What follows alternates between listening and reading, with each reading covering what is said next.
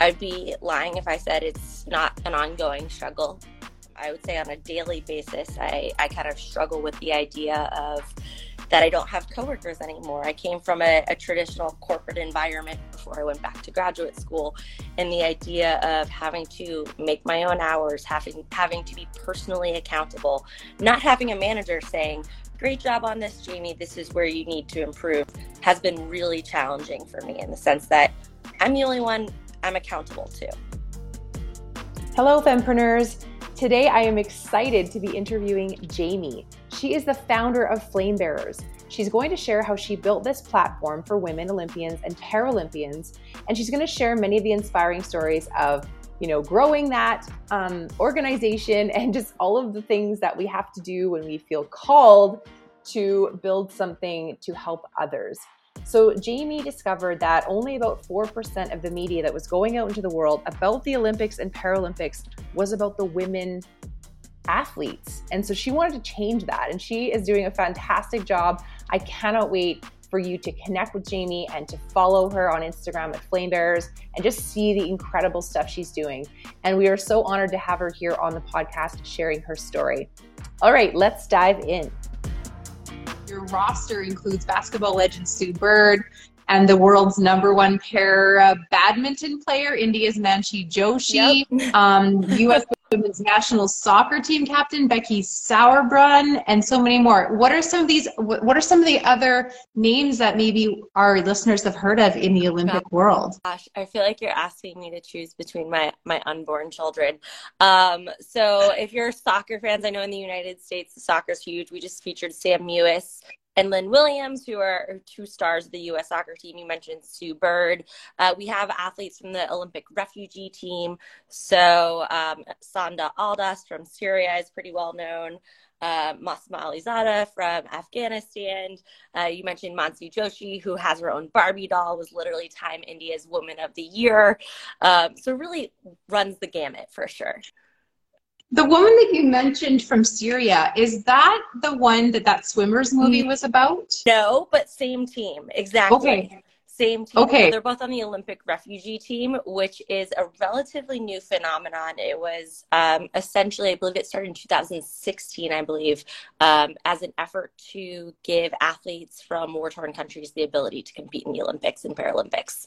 Right. And I would not have known about that. Well, my, my boyfriend's family is from Syria, and my boyfriend was like, hey, we got to watch this movie. I heard about it. It's called Swimmers. And so we watched it. I was just like riveted. Absolutely and wild. it's so neat that you came into my world, and I was like, this is so cool. So, so many amazing stories that I'm sure you could share. Tell us how Flamebearers became, like, came to be. How did it start?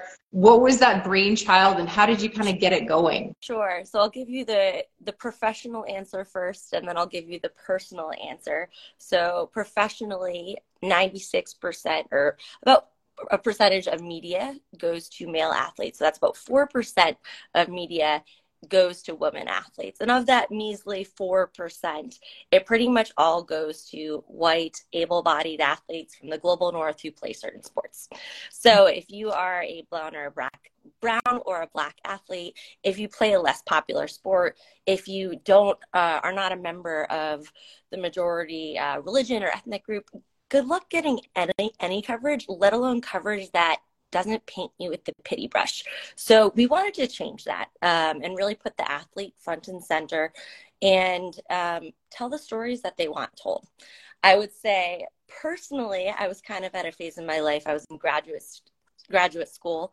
Um, I was at the Harvard Kennedy School, and I had really come to a phase in my my career, uh, personally and professionally, where I realized I did not want to work for a corporation who I disagreed with on certain issues. I had just lost my father, had com- had a very close scare with my mom, and essentially realized that life was too short to do anything that I didn't really believe in. So there was the need professionally. Obviously, the lack of media coverage and the quality of coverage um, was a huge area of potential. And I think personally, I was ready and eager to try something new. Wow, that's amazing. So for our fempreneurs who are super curious about how you took your idea and then actually launched it into the world and created this amazing thing that you created, tell us some of those first steps that you took. How did you get it going? You know, it's, it's so funny. I would be lying if I would told you that this was the plan. Um, this was actually my COVID adaptation. So I had been pitching a role to the International Olympic Committee, and essentially they said, "Oh, this seems really cool," but then COVID happened, and the Olympics and Paralympics were postponed, and no one was hiring. Um, I think I was very fortuitous in the sense that I was in a graduate school that had the funding and people who could mentor me and guide me. So what I did is I basically said, fine, okay, my dream job is not going to happen right now. I guess I'll do it on my own. So what I did is I applied um, to funding within my graduate school. Um, I put together a team of mentors and advisors who have experience in the media world. And I said, you know what? I guess I'll just do this on my own. Um, flash forward three years and where I am today, and it is now the preeminent global storytelling platform for this demographic. We have a podcast, we do live events, and we do video. But in the beginning, you know, this was just going to be my summer internship and an exploration. Um, in terms of other women who are looking to start something, I think the most important initial step that I found was surrounding myself with women who knew more about it than I did. Um, my background was in media and marketing but I had never built something from scratch myself. So I think it was really important to surround myself with people who I trusted and who I respected who had done something like that before. Wow. That is awesome. Where are you right now, I'm in way? Boston. Okay. You're in Boston. Awesome. Wow, this is so cool. Um, okay, so your podcast, was that part of your initial vision for this thing you were building? Were you like, podcast for sure, or did that happen kind of after the fact when you realized you needed it, or, or how did the podcast come yeah. to be part of it? So podcast was actually step one um, because this was during COVID. The idea of live events, bringing people together in person, was not a possibility, um, and I thought that podcast was going to be accessible to anyone in the world with a Wi-Fi connection, and mm-hmm. didn't impose, didn't have a, a security or a health threat at all. So when everyone was locked down and isolated, I thought a podcast would be the perfect medium to connect people. Um, I also thought, you know, personally, I was alone and lonely and isolated. And I think sports is something that brings a lot of people together, yeah. let alone sports of the Olympic and Paralympic caliber. I think that's mm. something that people from all over the world love to rally behind, let alone in a period when people are kind of starved of good news and are looking for something to connect around. So the podcast was actually square one for me and it's it's kind of become our launch pad into these other storytelling mediums, but that has really to date been our bread and butter. Cool. So tell tell us about the events. Tell us about your first ever event and how that all went down. Where was it? Give us all the details. Sure. Um, so there was a couple smaller ones. I what I would say at first like really big one was out at the Super Bowl in the United States, um, and we hosted an event the day before in Phoenix, Arizona, with four Flamebearers athletes. So two Olympians, two Paralympians, and the idea was really to create a space where women could talk about what it meant to be a female athlete at a predominantly male, very masculine event. And it was really interesting to hear these athletes who have nine medals between them, Olympic and Paralympic athletes. So, really best in the world. Talk about the energy they felt in Phoenix versus that they feel on a daily basis going to their meets or their competitions. Uh, so, it was it was really meaningful in the sense that we were to, able to go to one of the largest sporting events um, in the world, definitely in the United States, and bring women who historically haven't had spaces like that to share their journeys. Right. And so, where did the vision for that event come from? Like, what a brilliant idea to piggyback it off of something that's already massive, already attracting tons of people to come to the right. Phoenix area.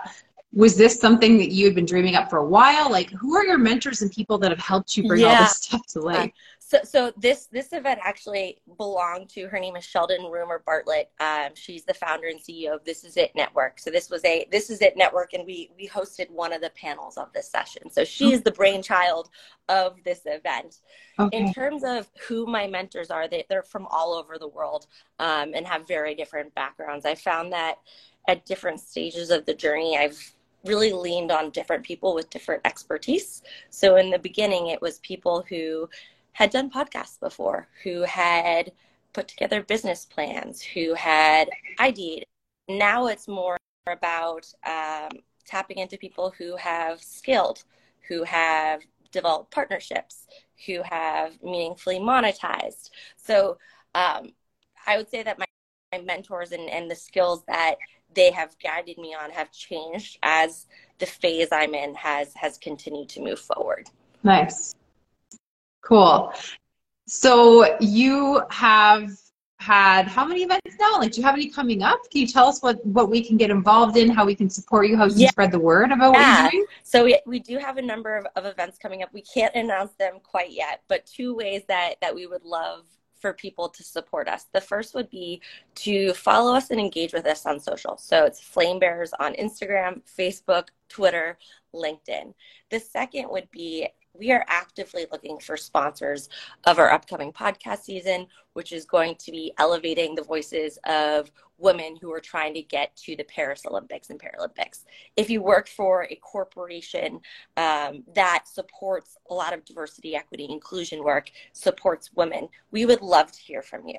Mm-hmm. Um, we can we can get involved in two, one of two ways either having your company sponsor our upcoming seasons or we can actually bring athletes to your office. So this is something that we're actually in the process of putting together is a package where we bring a number of flamebearers athletes to your office, have them share their story with your employees. So if either oh, of those awesome. are of interest, would love to hear from you. Oh. Okay, fantastic. And so they can learn more about that and get in touch with you at flamebearers.com. You got it. Okay. Okay, very cool. So take us to that really hard thing that you had to push through. Like take us back to that moment of just struggle and frustration and sort of tell us about it and how did you move through that so that you could keep building this awesome thing that you're that you're building and that you have built yeah i, I think i would be I'd be lying if I said it's not an ongoing struggle. Um, the idea that it was, you know, a point that I passed and that it ended is is not true. Um, I would say on a daily basis, I I kind of struggle with the idea of that I don't have coworkers anymore. I came from a, a, traditional corporate environment before I went back to graduate school, and the idea of having to make my own hours, having having to be personally accountable, not having a manager saying, "Great job on this, Jamie. This is where you need to improve," has been really challenging for me in the sense that I'm the only one I'm accountable to. Um, I also like to think that I'm accountable to the athletes that I work with, to the sponsors. But at the end of the day, if I just want to crawl into bed and like turn my lights off, no one's gonna tell me I can't do that. Um, so I think I think that has been, I'd say, the most liberating, but also the hardest part of this. Um, and then I would say going from being in a graduate school environment, which is very supportive, out into the real world has been another challenge um, as I'm looking to to scale and grow. So applying to accelerator programs, fellowships, things like that. Okay. Uh, thank you for your honesty. I really appreciate you just being so real and raw about that. Um, I talk, to a lot of entrepreneurs who um, who and and that's that's honestly i don't think that that answer has ever come up. And I, I ask that question every time in some way or another. And i think that's really great that you just shared that. I think that's going to make a lot of fempreneurs feel normal and okay. And like you can do it even though you're struggling with you know this feeling of of loneliness. And and interestingly enough that's why i created this community you know exactly. is exactly. for the reason you just shared. So um, i do think that you know, for my story, getting around more female entrepreneurs who were kicking ass, even though there were days when they were feeling like it was hard, they were still moving forward. That was the game changer for me. And you had mentioned some mentors and finding some different mentors that, you know, fill, fill in when you are advancing. Um, do you have any stories or any shout outs you want to share about anyone in particular that has really supported you and helped you along the way? Yeah, I, I would say um, actually one of my first advisors. So when I was um, still a graduate student at the Harvard Kennedy School, Dr. Kessely Hong, and she was actually the person who not who really called me out and challenged me to include Paralympians. And now I would love to say that, of course, this entire time I was going to do Paralympians and Olympians. That's not true. Um, essentially, there's a lot of confusion around in the world what the Paralympics are. Are they the Special Olympics? Are they the Olympics? So to, to just clear that up, the Paralympics are a completely separate um, Olympics, but for people with disabilities. They're usually two weeks after the Olympics, which are different than the Special Olympics, which are for people with cognitive disabilities or cognitive changes. Um, what's really interesting about Dr. Hong was this was during Black Lives Matter in the United States when a lot of people were talking about the responsibility of white people to participate and engage in conversations around allyship. And she said, Jamie, how does what's going on in our political climate relate to what you're doing right now? And I very quickly realized, as an able bodied woman, that I had a responsibility and, frankly, an opportunity to work with athletes with disabilities in the same way that as a white person, I have a responsibility and an opportunity to talk about issues of race. So I think that, you know, I always am a little sheepish to share that, but I think it's important for for people to own and acknowledge where ideas came from, but then also to realize that you're not going to figure it out all the time on your own and that for those reasons it's important to surround yourself with people who are going to challenge you and get you to think about things that you previously hadn't i love that that's a great answer thank you so much yeah Wow, this is a juicy episode. um, I did listen to a couple of your episodes, and I have a few more downloaded. I'm really excited to learn more um, because, like, what a perfect pairing for you know for female entrepreneurs. Listening right. to your podcast with all these women who have achieved some pretty high success, and just all those things they had to do to get there. And you're you've you've created a platform for them to share. That is so amazing. So thank you so much for doing that and all the hard things you've had to push through. Thank you for pushing through it and bringing your idea to life because ultimately um, yeah you're obviously impacting thousands of lives. And no, thank well, you. well thank you. I, I actually like to kind of turn it back to the athletes saying that they're the ones doing the hard work and I'm literally just giving them the credit that, that I think they deserve. Um, so they were the ones who honestly helped me get through COVID when, you know, whining if I could get out of bed and hear people who are literally training for the Olympics and Paralympics, not knowing if they're even going to happen. So um, I think they're mm-hmm. the ones who, who really deserve the credit. And I, I hope we get to a, a world where frankly, I'm not needed, where everyone is wanting to hear their stories. Um, so that's the world that I'm, I'm hoping we get to. Yeah, absolutely. Did you know that the best way to help other fempreneurs find this podcast is by following or subscribing? If you love these weekly doses of marketing power, guess what? Other fempreneurs are going to love them too, and you have the power to help them find this podcast. Thank you so much for helping us empower more women to build their dream businesses. All right, let's get back to today's episode. So, I'm curious to know why Olympians and why sports and athletics in general. Like, tell take us back to young Jamie when you were a young little girl. Yeah. What what about your childhood kind of brought you here? Sure. Maybe a person or an event or something. Totally. So, um, first and foremost, when I talk to these athletes, I never bring up my identity as an athlete because comparing myself to them in any way is just laughable. You know, yes, I was a three sport high school athlete, I was a college athlete for a year, but in their world, I'm a communications expert and I'm a marketer. I'm never going to put on the the athlete hat because guess what? There's former professional athletes who started podcasts. There's athletes who have so many more accolades than I do. So I'm not even going to play that game with them. In a conversation with you, um, I would say that sport has been kind of one of the areas where I've had some of my greatest joys, also some of my most cringeworthy moments. It's frankly just been one of my biggest teachers. And I think that at the time of the global pandemic, when everyone was feeling really alone, I thought that it could be a way to bring people together. Now, flashback to where my country, the United States, was, there was and continues to be a lot of political kind of tribalism and, and culture clashes. And my hope was that sport could be something that everyone could rally around. So personally, I had the experience of having it be, you know, a really wonderful way that I was able to connect with others and community around me. But then I was also hoping that it would be a way to bring people together. Really cool. Really cool. So, do you have any stories from when you were you know, when you were an athlete yourself and you were, you know, fighting hard to achieve something that you could share with fempreneurs? I mean, kind of, I'm kind of doing what you do to your athletes all yep. the time right now. So you, you get to like be the athlete right now and, and share your tips and tricks and those things that helped you when you were, you know, working towards achieving whatever it was in your athletic world at the time. Yeah.